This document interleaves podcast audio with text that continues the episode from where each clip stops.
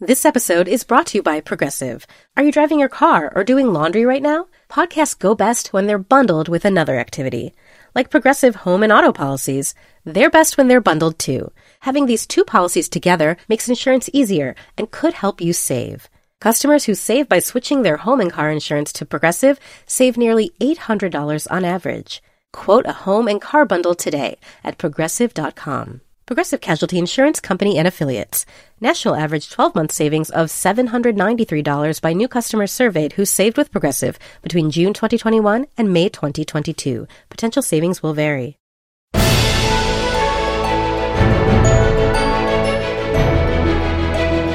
Hello and welcome to Little Gold Men, the award season podcast from Vanity Fair and Panoply. I'm Katie Rich, the deputy editor of VanityFair.com, and I'm here with the whole usual crew. We have our film critic Richard Lawson, Hello.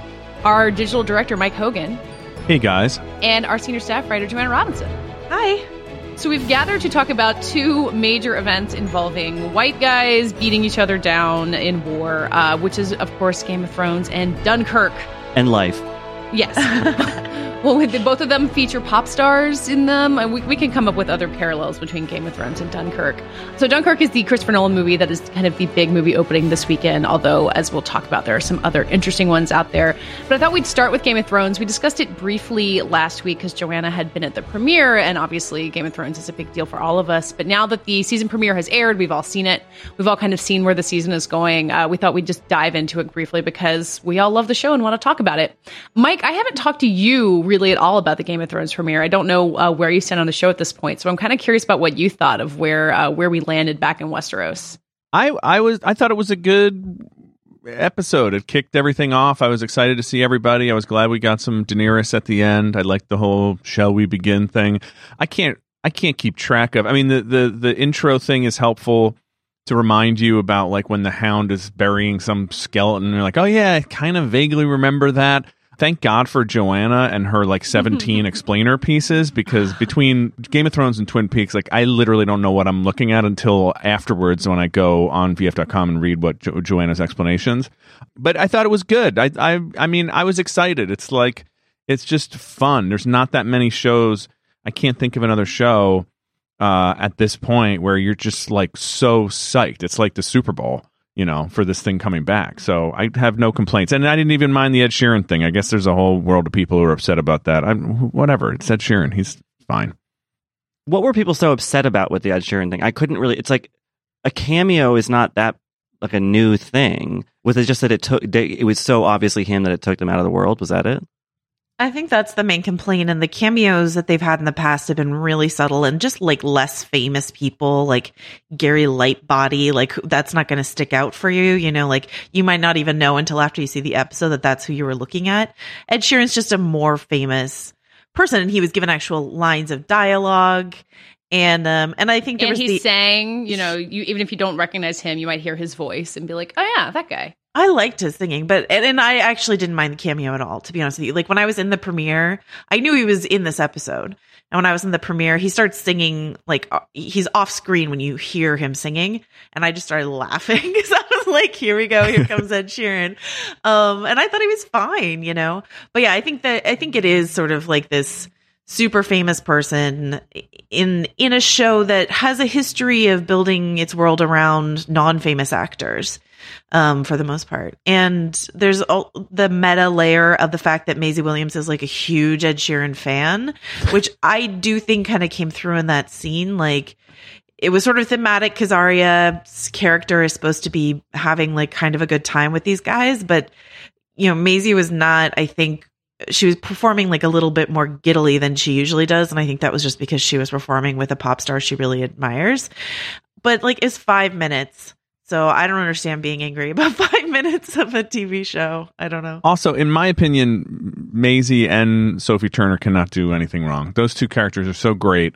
And um, I mean, the opening scene was just totally what you wanted from Game of Thrones. And then I enjoyed, even though it was totally unrealistic and silly, I enjoyed like um, Jon Snow and Sansa like bickering in front of everybody, and poor Jon Snow being like, "We could, you know, can't do this in front of the whole group." Wait, you don't feel like that's realistic? I feel like that's like every power dynamic I've ever seen is that like someone brings something up in front of the group that they should have taken privately, and then the person in charge gets mad. It's like every like middle manager in America, Jon Snow just trying to get everyone in line. I guess that's actually true. Yeah, uh, I mean, she shouldn't be operating that way, but of course, I guess people do. Yeah, they. I mean, the, these guys really need to come up with like a pre-meeting strategy that they're on the same page in front of their employees. Just, just get slack, guys. Just take Yeah. it DMs, take care of it. And yeah, then be hash it out, hash it out, But and you- be on the but- same page. That's all. I mean, the whole the whole show is basically like prepping for a gigantic war on 15 fronts across the entire world. Um, but this one really did have that feeling of like, oh man, like su- shit is gonna go down like all over the place, which I which I I enjoy that. I think that that's fun. Yeah, you can feel the budget kind of just like teeming. Like it's just like, like it's just like there's just like money swirling around. You're like, oh, this is going to be big. I never, I don't get the people, and I, Joanne, I think you might have had this complaint a little bit that like that there's so much scene setting that we're kind of watching all of the characters move into place of where they need to be. And uh, Joanna, you also pointed out that stuff like the Hound and watching his character development, even though I also did not remember that house or the people in it, uh, I feel like just watching everyone get into place is really fun. Like I've we've been with these characters for so long that I don't mind that like. Arya's not really doing anything after she kills all the Freys, and if she's traveling for five episodes this season, that's cool because I want to see what Arya's up to. I mean, I don't think she will be. I think this season is going to, you know, it's only seven episodes and 13 episodes total left of the show. So I think things are going to start going really fast. But that is a huge criticism I've heard. I heard a lot of people who didn't like this episode because they felt like nothing happened, which just blows my mind because I don't know, an, an entire house was assassinated. So I don't know what to tell you. But, um, the. It's it's the it's the first act of the Blues Brothers, like they're getting the band back together. You know, yeah, gonna- yeah, exactly. But yeah, exactly. Like I think the best example of this is the Hound, where like the show for you know for whatever reason needs the Hound and Thoros and Beric these these characters who are like tertiary characters to get up north. But the fact that it took time for them to have this protracted scene where they talk about sort of like cosmic justice and fate and mortality and religion and all this sort of stuff. That felt like old school Thrones to me, which I really like, which is just like people talking in rooms, which is different from massive wildfire explosions, which is also fun. But like, I like this people talking in rooms thing. And, and the fact that they took the time on this journey north to have this moment for these characters who aren't our main characters, I thought was great storytelling. I thought it was really good. That that scene, those scenes in particular with the Hound, felt very true to what the books are like. I mean, I've always thought that the books. Something I really like about them is that they're really about history, and there's this sort of like sadness everywhere, like time has passed and people have died, and and this that was a really nice reflective bit, you know, kind of couple scenes where we're sort of getting an emotional sense of like what's been lost in, in, in terms of all the anonymous people who died in these many wars that we've seen. So I thought that that was a really, considering that we're now past the original material from the books, I thought that was a really nice kind of thematic continuation of, of what I think makes the books really good. also, nobody says the c word like Rory McCann as the Hound. This is true. I mean, I just want a gif of that with audio. Can, I can mean, somebody is that Rory possible? McCann's amazing. Yeah, I, I completely agree with you, Richard, and and with Mike. Both very equally good points about about this great scene. And and I, you know, I've said elsewhere, I really don't know how much I'm in the tank for this episode because I saw it at the premiere on the big screen with the orchestra and all the people who are really excited to see it. Like, I don't know how much that flavored my opinion. I'll be interested to see if there's any sort of drop off in my opinion uh, this Sunday. But I'm I'm very I've kind of gotten to a place where I've let go of my previous like obsessively comparing it to the books because as Richard points out, we're just like shot way past the books. This is a different show now. It's not as good in my opinion as the show was the first four seasons when it was more, you know, adapting a, a book series that's that's very very good but it's still one of the best shows on television. It's a different show. It's not as good in my opinion, but it's still one of the best. So like we can enjoy or I can enjoy watching it. Oh, the other thing I want to say to bring it back to our our theme of this podcast, our alleged theme of this podcast, which is award season, is that uh, executive producer Bryan Cogman on Twitter revealed on Sunday that John Bradley, who plays Samuel Tarly, who had to do that protracted montage, disgusting montage, Oh yeah, filmed that over three days last year while the rest of the cast was at the Emmys winning all the awards. so extra love for John Bradley for having to do that instead That's of like going so to the staying in character as Sam too. That he just like stays back and does the drudgery while everyone else parties. exactly. Oh my god. I thought that montage was so interesting compared to what this show normally does. Like I feel like I've never seen anything quite that like visually inventive in that way. That was very breaking bad in a way for Game of Thrones. Uh, I Yeah. loved I loved them changing up their style. Yeah, I think last season with the introduction of the finale, the set to Ramin Djawadi's Light of the Seven, which is like a really slow sort of tension building introduction, that to me felt unlike anything they'd ever done. And I was really pleased to see them sort of experimenting a little bit. And this this uh you know poop montage also for better or for worse also felt like an experimentation and so it's it's fun to see them feel like it you know sort of test their boundaries in their last 13 hours or plus of of television I called it um, poop soup stomp no because it had this like rhythmic sort of quality to it. there have been a Um, lot of um remixes made already uh you can find them on youtube so I don't I really don't think I want to rewatch that at all. What about Euron Greyjoy? We got to talk about him. Oh, you mean Captain uh, like Sparrow? yeah, exactly. Like he looked like he was in like a good produ- like a production of I don't know. Pirates of Penzance. Yeah, yeah, so- Yeah. but like a but like an edgy one. Right. I think they're trying to make him like evil Oberyn. They're like, we really we miss Oberyn Martell. We can't bring Pedro Pascal back from the dead until the Night King gets uh, south of the wall. So, uh, you know, let's let's make Euron because yeah, he just got not only a costume makeover, a lot of new eyeliner, but also just a complete personality infusion. And uh, Pilou Asbæk, the actor who plays him, is quite charismatic um, in his other projects. So I was actually kind of surprised last year that they didn't really get that character to land. Um, whether or not he's landing this year, I couldn't tell you, but he's certainly they're certainly like trying something different with him for sure. Vice called him the Donald Trump of Game of Thrones, which is pretty funny. No, no. He's way more roguishly charming, or is roguishly charming at all compared to Donald Trump. But I do think that um I do think that Jaime and him are headed for a little hand to hand combat, right? I mean that seems that seems fairly obvious, especially after the hands joke. Hand to golden hand combat. Yeah, they're gonna they're gonna like battle over Cersei or something. I mean, you know, Oh right. which which feels hey that that's. That I, that sounds exciting. I'm I'm into that. Uh, Yeah. Joanna, I'm I'm curious. You know, just kind of considering this whole episode. Um, uh, you know, I know you've written about it and people should go read it. But like, what would you say was the most kind of like the biggest Easter egg or the most surprising thing or the sort of the most telling thing about like where this story could be headed? Was there anything in this episode that really felt like it was indicating something about the the future of the series? Yeah, I would say what I'm considering to be a future vision from Bran of the Army of the Dead.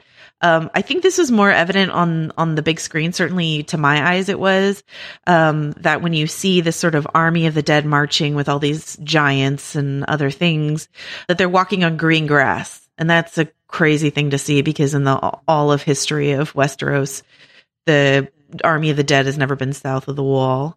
So, you know, if they're marching on green grass, they're definitely south of the wall. So, uh, uh, there's no proof so far that everything the Bran sees of the future. Last year, he saw Cersei's wildfire before it happened, so we know he can see the future.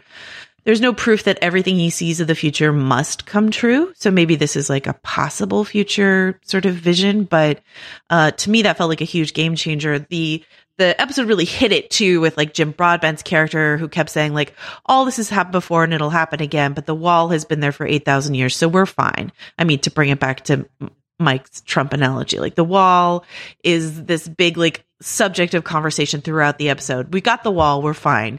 Uh, Sansa says a similar thing. The wall is there. We don't have to worry about the army of the dead, undead. But if um, Bran's vision is true, then I'd say the wall is not going to last till the end of Game of Thrones, and then you know Westeros has to grapple with what that looks like. So The problem is the wall isn't transparent because if you drop a sack of drugs over it, it's going to hurt someone. So, You would so just it has knock- to come down and be rebuilt. You could have a Night King climbing right up that wall. You'd never know. They should have thought of that Yeah. when they Really? built it. Yeah. Yeah, really Speaking of, of of like real world analogs, I- I had just read that horrifying New York Magazine story about how like climate change we're all completely doomed, and I couldn't help watching this episode, just thinking it's just an inverted version of like what's actually happening to us all. But instead, like summer is coming, and we are all just fucked. Right, Like yeah. the Night King is like is on on fire. Game of Thrones found its its its best allegory yet. Is Yes. it's just yeah Yeah. we're all doomed. And then for escapism from our daily horrors, we watched Twin Peaks, which is uh, baffling instead of uh, Also- escapist. also very horror filled this week. Um, it was the Ugh. most, it was the most violent episode of Twin Peaks ever. I mean, like maybe no, definitely Fire Walk with Me is kind of more a little more disturbing, but this was a very violent episode of Twin Peaks that is getting compared to Clockwork Orange and a number of other things, and it was really it was actually like harder to watch than Game of Thrones. Game of Thrones is usually the most brutal show, you know, you're going to watch in a given week, but watching Twin Peaks directly after, I was like, God, this is this is too violent for me. So, but you know, Joanna, can you can you explain who is Richard Horne? I the, the the the young man who's doing all this horrifying stuff. By the way, doesn't it feel it feels a little throwbacky? Like you don't see violence like this on TV yeah, anymore. I don't. You know what I mean? There's something yeah, like he, he it's seems kind like, of a little anachronistic. Yeah, The, this There- sort of like just straight up like men beating up women stuff. You're just like God Almighty. There are other um, things about that episode that felt anachronistic to me, like that there was a dumb ditzy blonde character, which I feel like you don't really see on Yeah. anything anymore. But I was like, Yeah. really, this this is there nothing else going on? This is just a dumb blonde. Okay, It's interesting Um, that Lynch is just not in PC culture of uh, 2017, for better or worse. I mean, sometimes I think that makes the show kind of more interesting than Yeah. a lot of other stuff, but there's some points where I'm like, okay, problematic. Like, Yeah. you know, Uh, Richard Horne, though the show has not like officially officially confirmed it, I believe like the most uh, prevalent theory is that he is Audrey Horne's son, and then there's like the the uh, scarier implication that, um, you know, given some of the things that have been said this season, that perhaps Audrey Horne, when she was like I don't know comatose in the hospital or something like that after the explosion at the end of Twin Peaks, um, was perhaps sexually assaulted by um, Evil Cooper. So maybe Oh, he's the product of that. That he's like Evil Cooper's son with uh, Sherilyn Fenn's character Audrey Horne is the most prevalent theory, but it has not been confirmed. But he is at least, uh, you know, his Audrey Horne's parents are his grandparents. Her only other sibling is Johnny Horne, who I don't think was, you know, having kids, but maybe he was. So it really feels like this has to be her son, but we haven't seen her, Sherilyn Fenn, in the series yet. So, um, but we think that she'll that she'll come back. She's not dead, right? she's Audrey? not dead, and Sherilyn Fenn is confirmed for the series, but I don't know if she's just going to come back in the finale or something. I don't know. You know, Lynch could do anything. I, I cannot predict. Can what I he's ask a, do. a kind of um, perhaps embarrassing question? As someone who has never seen a full episode of Twin Peaks ever, Oh. is there like a narrative here? Is there like a are we are we telling a story or is it just kind Yeah. of like impressionistic weird stuff? No, the thing that's always been great about it, and Joanna, tell me if you disagree, but it's always been a weird mix of like kind of regular old um detective story Right. kitchen sink whatever and then really really weird abstract kind of metaphysical stuff But that has to do with the with the plot in some sense. it does plug in. Only joanna understands how it plugs in. I have no idea. I just it washes over me but she could actually tell you like the difference between the two the white and the black lodge. I was read that in your article. I didn't even know there were two lodges joanna when i read that. Well, I mean, that's that's the thing is there's David Lynch is one mastermind behind the show, but then there's also Mark Frost, who uh, I think is really deep on the mythology and and the soap opera and murder mystery aspect of the show. So especially the original series really feels like a combined effort of like a if you watch the original series, it feels like a throwback soap, and then overlaid, you know, over it is this weird Lynchian surrealism. And so it's just this weird mixture of the two. And I think that's Frost and Lynch working together. Frost wrote this novelization, this book called Secret History of Twin Peaks that came out uh, at the end of last year, I believe, or maybe early this year. And uh, it's just all nitty gritty mythology stuff. So they have really thought through the details of this universe. There's just a lot of weirdness laid over it. So, um, the the big you know the main mystery originally was who killed Laura Palmer, what happened to Laura Palmer famously. I would say the main mystery of this one is where is Dale Cooper and sort of how do we how do we find him and get him where he needs to be and who's the real Cooper? Would you say that's right, Mike? I don't know. I mean, Yeah. we we know the audience knows, but the the characters in the show are trying to figure it all out. So Well, and how, and then even for the audience, like, can he ever get back to himself and be Right. re, recon, reassembled as like one good person instead of like evil? I mean, it's so crazy. it's I mean, but it's- it, it's- it works though, kind of. I mean, I don't know what happened in the God of Light with the nuclear, all that stuff. I have no idea what any of that meant, but it was amazing to watch. I mean, some of it's very sort of like Kubrickian. You're just like, okay, I don't know what's happening now. Again, Joanna, you probably know because you read that book. maybe, but you know, or, or I can take my best guess and I'll probably be wrong. But the the the comparison I like to make, or or the metaphor I particularly like for this season of Twin Peaks is it feels like Lynch and Frost every week are mixing us a cocktail and it's a different cocktail every week. And it's going to be a different ratio of like weirdness to soap opera to mystery to comedy to what have you. And it's clear that there are certain story you know Lynch just shot all this footage in sort of like this big messy way. And then um you know the two of them are sort of putting together each episode uh with like you know this one has a dash of bitters this one has like a whole glug of vodka or whatever because there are storylines like Jerry Horne being high and lost in the forest or Dr. Jacoby like giving his YouTube rants that really have nothing to do with the main plot and are just sort of like sprinkled in there I think when the episode needs a little bit more levity or something like that so Yeah. it's just really fascinating that you could get episode 8 which was completely bonkers and weird and surreal and everyone was scratching their head over it you get episode 9 which really focused a lot on Dana Ashbrook's character Bobby Briggs, who was like the worst character of the original series, and then has been like totally redeemed by this return in a way that no TV revival has really ever used the passage of time to show you the way in which a character has changed. It was like felt like a really emotional episode. I and then know. episode 10 is this like Yeah. brutally violent exploration of domestic violence because it's not just the Richard Horne character, right? It's like the Amanda Seyfried plot and like all of that. There's just a lot of brutality towards women in this episode. And so, um, it's just, it's a different show every week, but the same characters and plots. And I don't know how they're pulling it off, but they are. And, um, not, not all episodes are great, but the whole experiment I think is fabulous.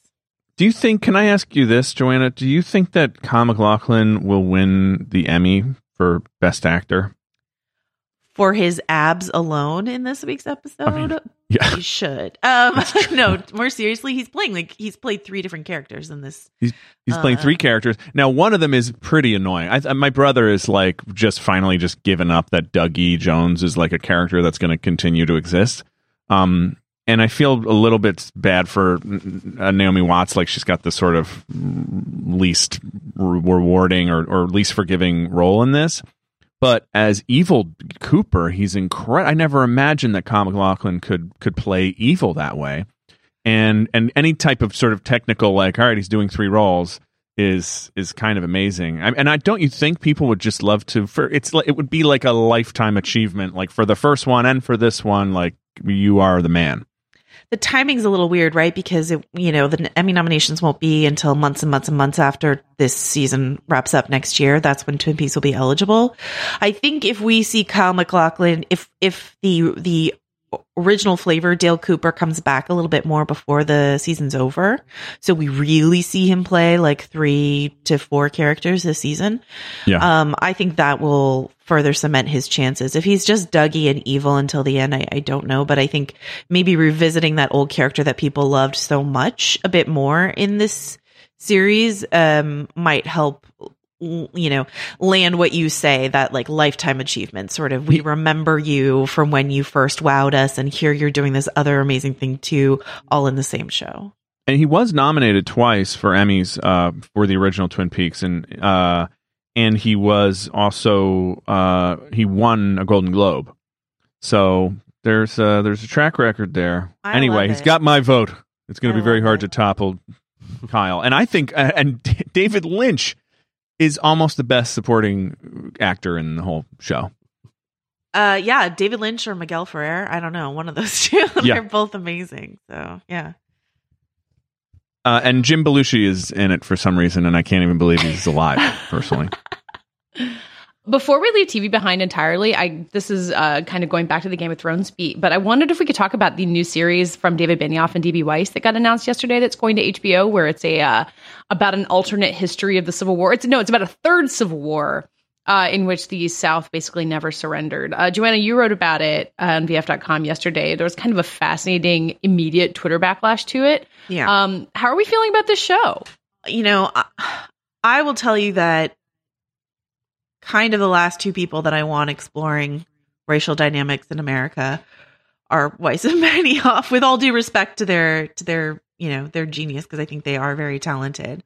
Um, they what's interesting to me about the backlash is that the ba- you know the Twitter backlash sort of the Twitterati think that their backlash is going to change anything about HBO's decision, which like it's not. Do people Like- really believe that? The, oh, so many people were like, "Well, this show's never going forward." Have you seen the backlash? I was like, "Are you kidding me? You think HBO is going to deny Weiss and Benioff anything at this point?" You know, no, that's not going to happen. Um, go, you know, some good news is that they've hired Nichelle Tramble Spellman and Malcolm Spellman, uh, who are, um, you know, non-white writers to sort of bolster and then they made sure that that was a big part of their announcement you know to be like it's not just these two white guys it's other people too telling the story. Um you know it was part of the announcement it was part of all the quotes coming out of Weiss and Benioff and Casey Bloys of HBO and so I think there was just sort of this preemptive defense. They knew that there was going to be some blowback on this. Um but I don't know. I, I it doesn't feel like the right thing for them to I mean, first of all, I would recommend they take a vacation after Game of Thrones, to be honest with you. Like this is a grueling show. I feel like they should have taken a couple years off. But if they want to strike while the iron's hot, I feel like there's a number of other like try to do a movie, try to do something. Like maybe don't dive right back into another HBO series that will inevitably be, be so closely compared to Game of Thrones. So those are my thoughts.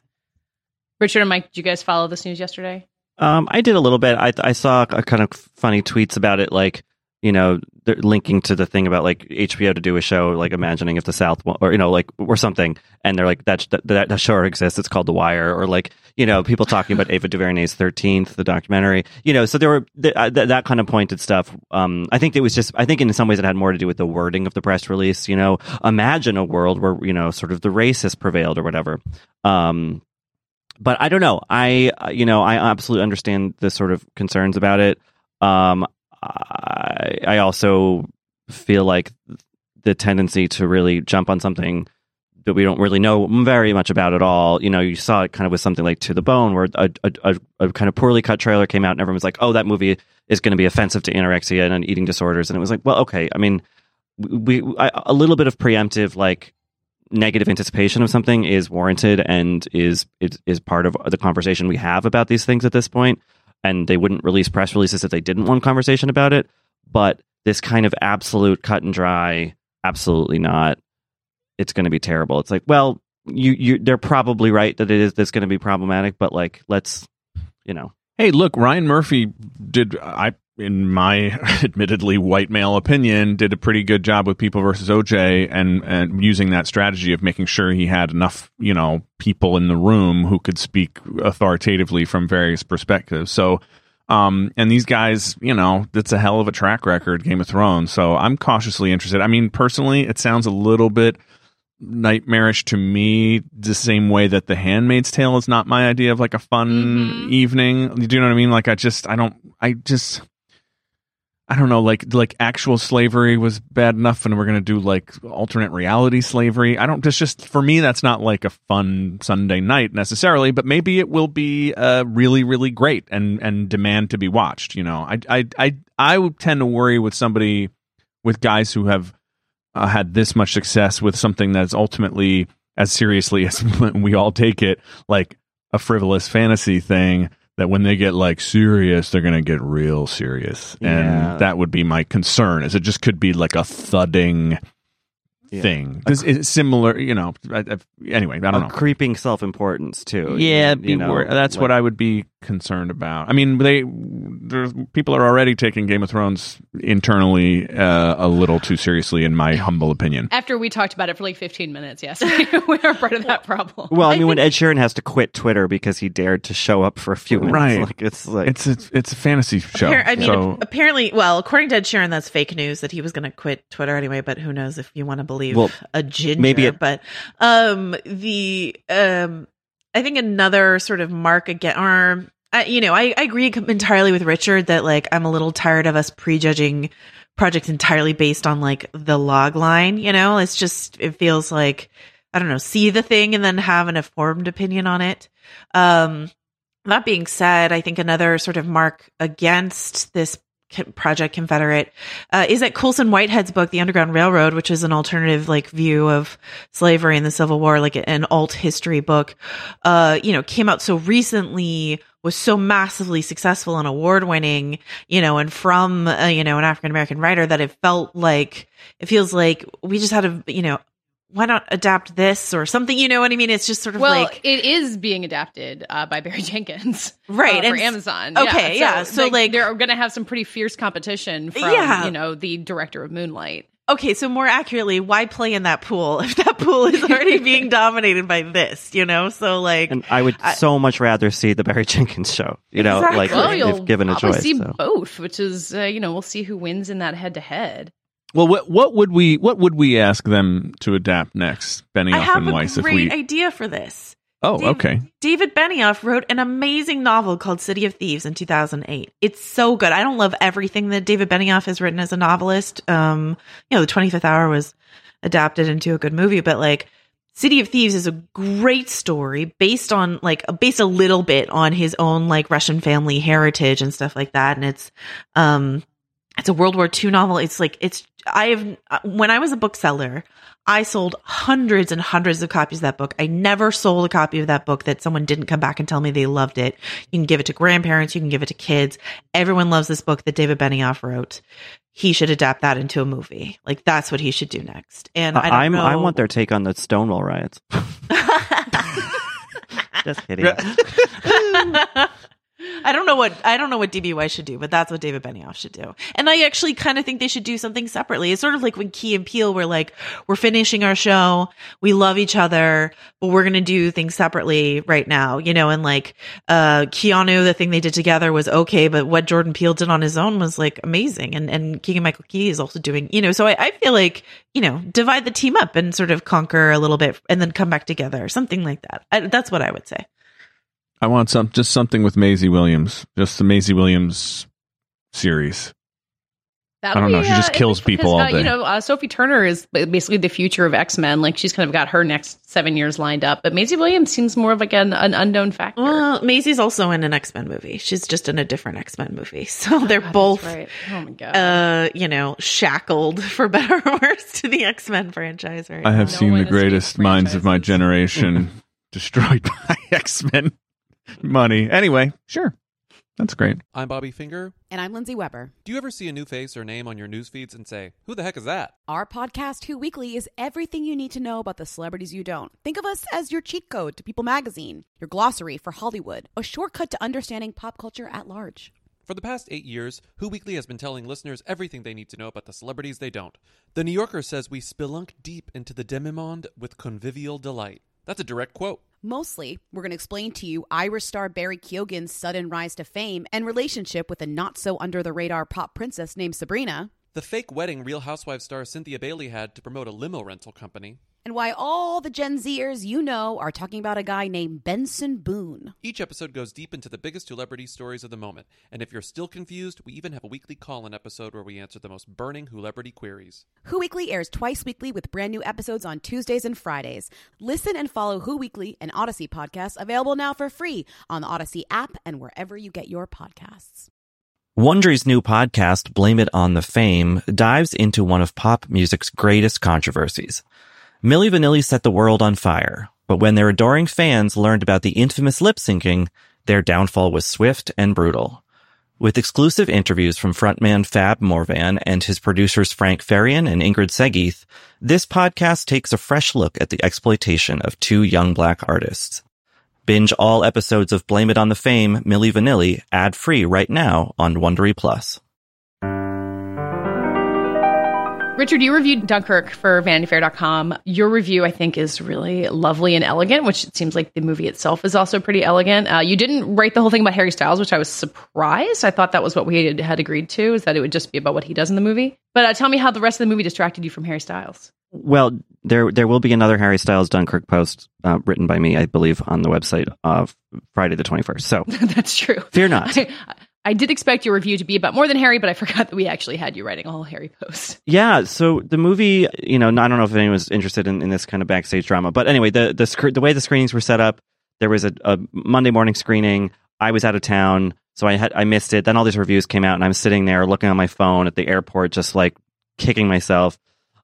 And then, sort of over the next two days, I saw the movie on Wednesday night. That kind of disappointment and fo- sort of like FOMO or whatever, like kind of coalesced or hardened into a sort of like determination to to be the dissenting voice. You know, there have been a couple people who were like not as into it, and but there were a lot of people calling it a masterpiece and everything. So I went on Wednesday night, not hoping to not like it. Of course, you always want to like a movie, but like just sort of thinking I might be the contrarian. Um, I'm not the contrarian. I thought it was great.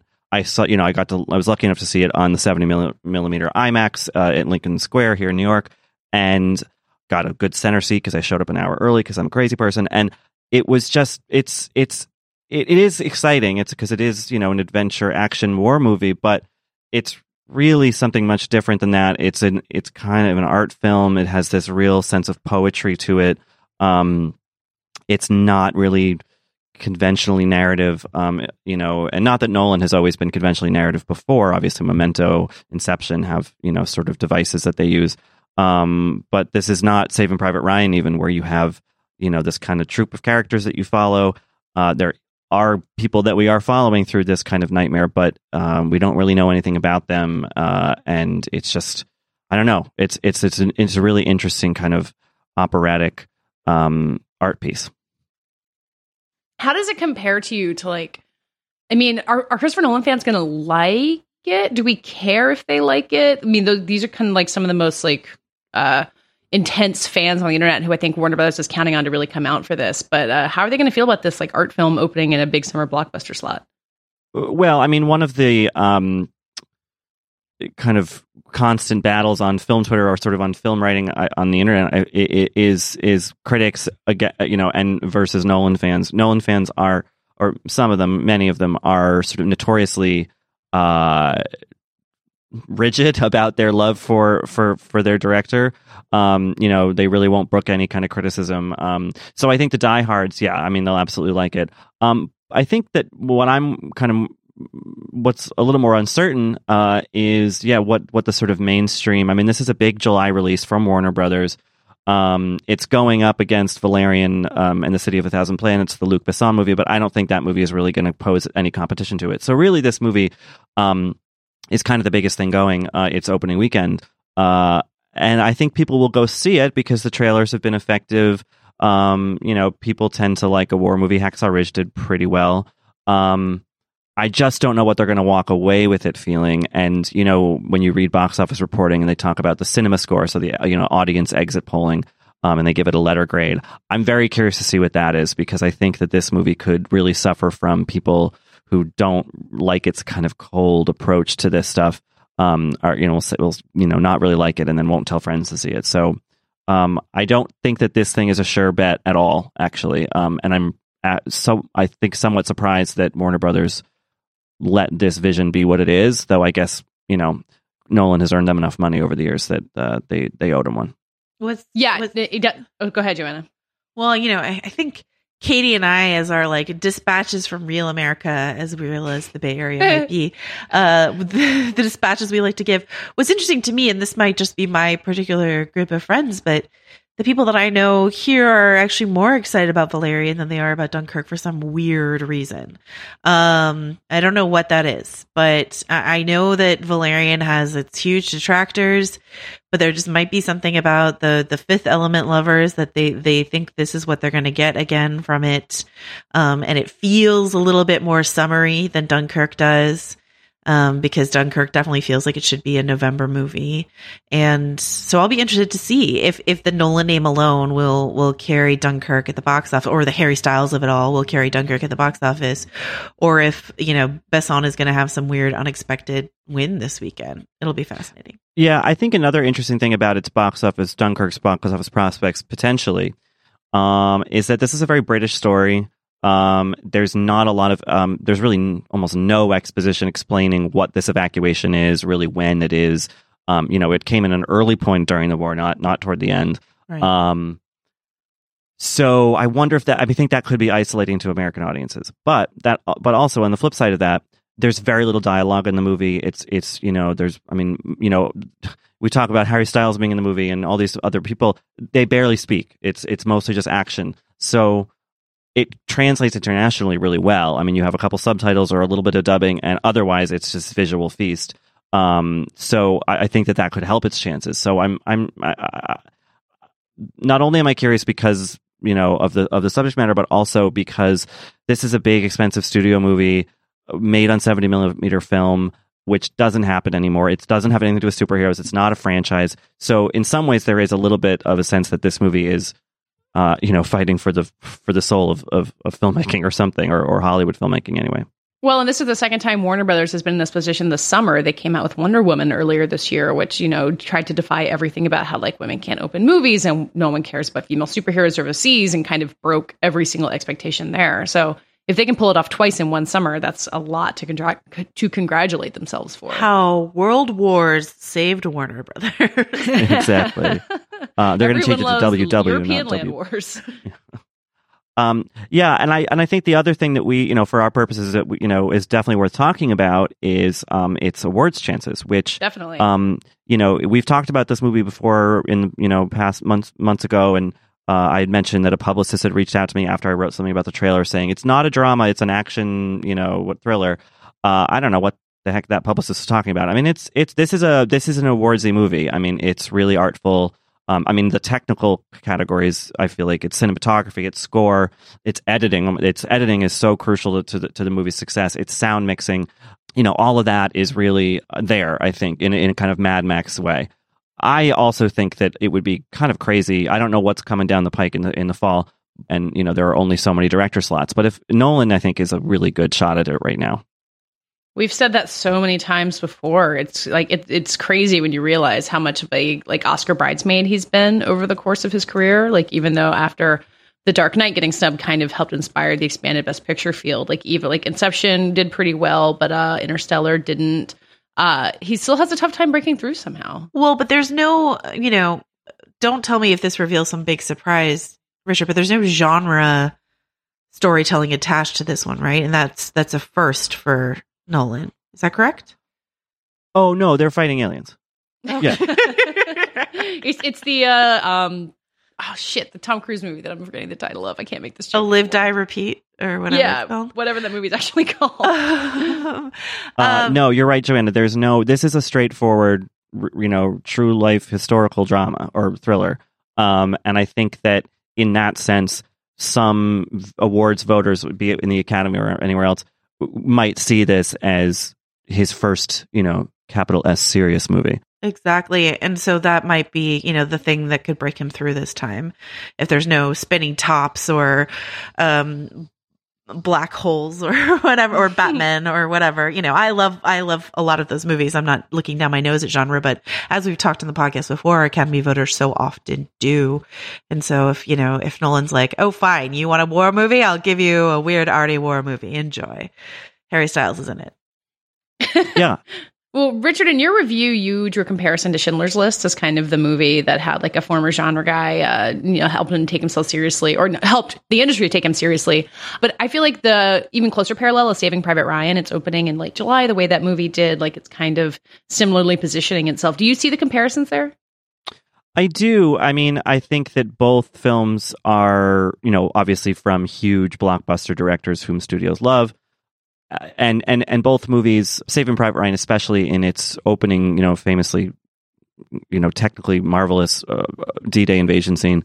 Well, they're both on beaches for one, but uh, the the filmmaking is there's just a lot of technique being applied and it looks really interesting and sort of washed out and and it's sort of saying similar things about the tone of war and battle and and yeah so i see the similarities that far but then spielberg has a real narrative to tell and it's a it's a kind of a road movie it's a detective movie in a sense um, there are characters who are sort of colorful and some maybe not larger than life but you know vibrant there's none of that in in in Dunkirk really. So I think that it's a that's really different in that sense. And I also think that they're at very different points in their careers. Just if, if only because Spielberg had already had Schindler's List, you know, and already had already won an Oscar in ninety five years prior. Um, I think that while Dunkirk doesn't seem as personal a film uh, to Nolan as Schindler's List did to Spielberg, um, I think that there's clearly a lot of reverence and passion in the in the project, uh, which while we've seen him make incredible, you know, sort of curios before, Nolan has always been a, a little bit of a, of a cold fish, you know, and and in this, I think we're sort of something cracks open. Um, so I, to me, even though the, the the the plot elements are certainly different, um, I I think it's it's more similar to Schindler's List in terms of the, the narrative of his career. What I find fascinating about uh, kind of the Dunkirk Oscar question, and this was in uh, the piece that Chris Lee for, wrote for us uh, at VF.com, just about what its Oscar strategy is, is that a big reason it's opening in summer is because Christopher Nolan hates screeners. And when Interstellar came out, he just refused to let them send screeners for it, which uh, I think probably really did help hurt its chances with the Academy. Uh, so now he's going to really be encouraging all these voters to see it on the big screen, which, from everything I can tell, is really the way to see it. And then by the time uh, screener season starts, it'll be out on Blu-ray or Blu-ray already. Um, so, I mean, for me, that just gives me the sense that it's going to have an edge this time. Like Interstellar really faltered in the Oscar race, and I feel like I don't know. I'm rooting for Dunkirk at this point, which we'll see how that pans out when all the fall movies come out, and we'll see what else is in the competition. And also, I mentioned it already, but Hacksaw Ridge, as as that movie proved last year, you can people will forgive Mel fucking Gibson if you tell a dramatic story about World War II. People love World War II uh, you know, it because it was a righteous war, whatever. So I think that that's also a major advantage that the movie has. But is this? But- I you know I should have asked you this earlier. But is this? I mean, you you keep saying it's not Saving Private Ryan. Is it more than Thin Red Line? Like, is it that already? Is that what we're looking at? It's it's not so metaphysical. There's not Okay. so much introspection. It's it's it's not really concerned with that. I think that where that comes in is sort of in subtler sort of visual motifs and things like that. But no, I mean Malick is is really contemplating God and you know eg- existential stuff, and that this Dunkirk is not that. I mean, but it is in some where- ways closer to Thin Red Line than it is Private Ryan. Yeah. I'm excited. This is great. Yeah, me too. I'm uh, I'm seeing it in 70 millimeter uh, tonight by myself. It's gonna be intense. I know. And I- Harry is good, by the way. Yeah, Harry is good in it. yeah. He I hear great. he's. Uh, I hear he really holds himself well. Guys, I don't care at all about One Direction, but I love Harry Styles based on like Saturday Night Live and talk shows and Corden and everything. I just, I'm all here for whatever Harry Styles wants to do for the next many decades. So.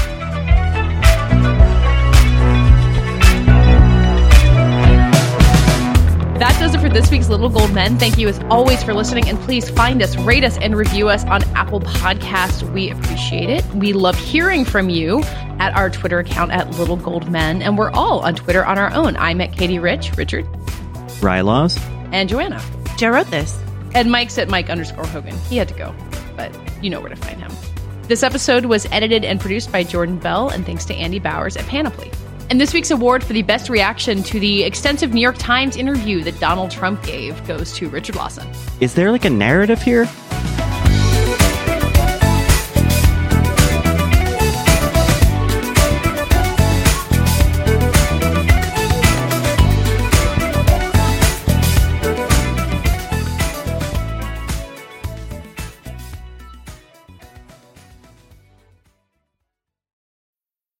I'm Alex Schwartz. I'm Naomi Fry. I'm Vinson Cunningham, and this is Critics at Large, a New Yorker podcast for the culturally curious.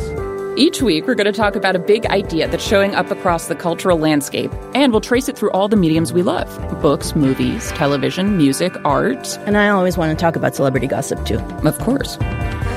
What are you guys excited to cover in the next few months? There's a new uh, translation of the Iliad that's coming out, Emily Wilson. Really Oh. excited to see whether I can read the Iliad again, whether I'm that literate. I'm, I mean, the jury is out. I can't wait to hear Adam Driver go again in an Italian accent in Michael Mann's Ferrari. He can't stop. I mean, and and bless him. I can't wait. Molto bene. Molto bene. We hope you'll join us for new episodes each Thursday. Follow Critics at Large today, wherever you get podcasts. You really don't want to miss this. Don't. Don't miss this. Don't miss it. See you soon.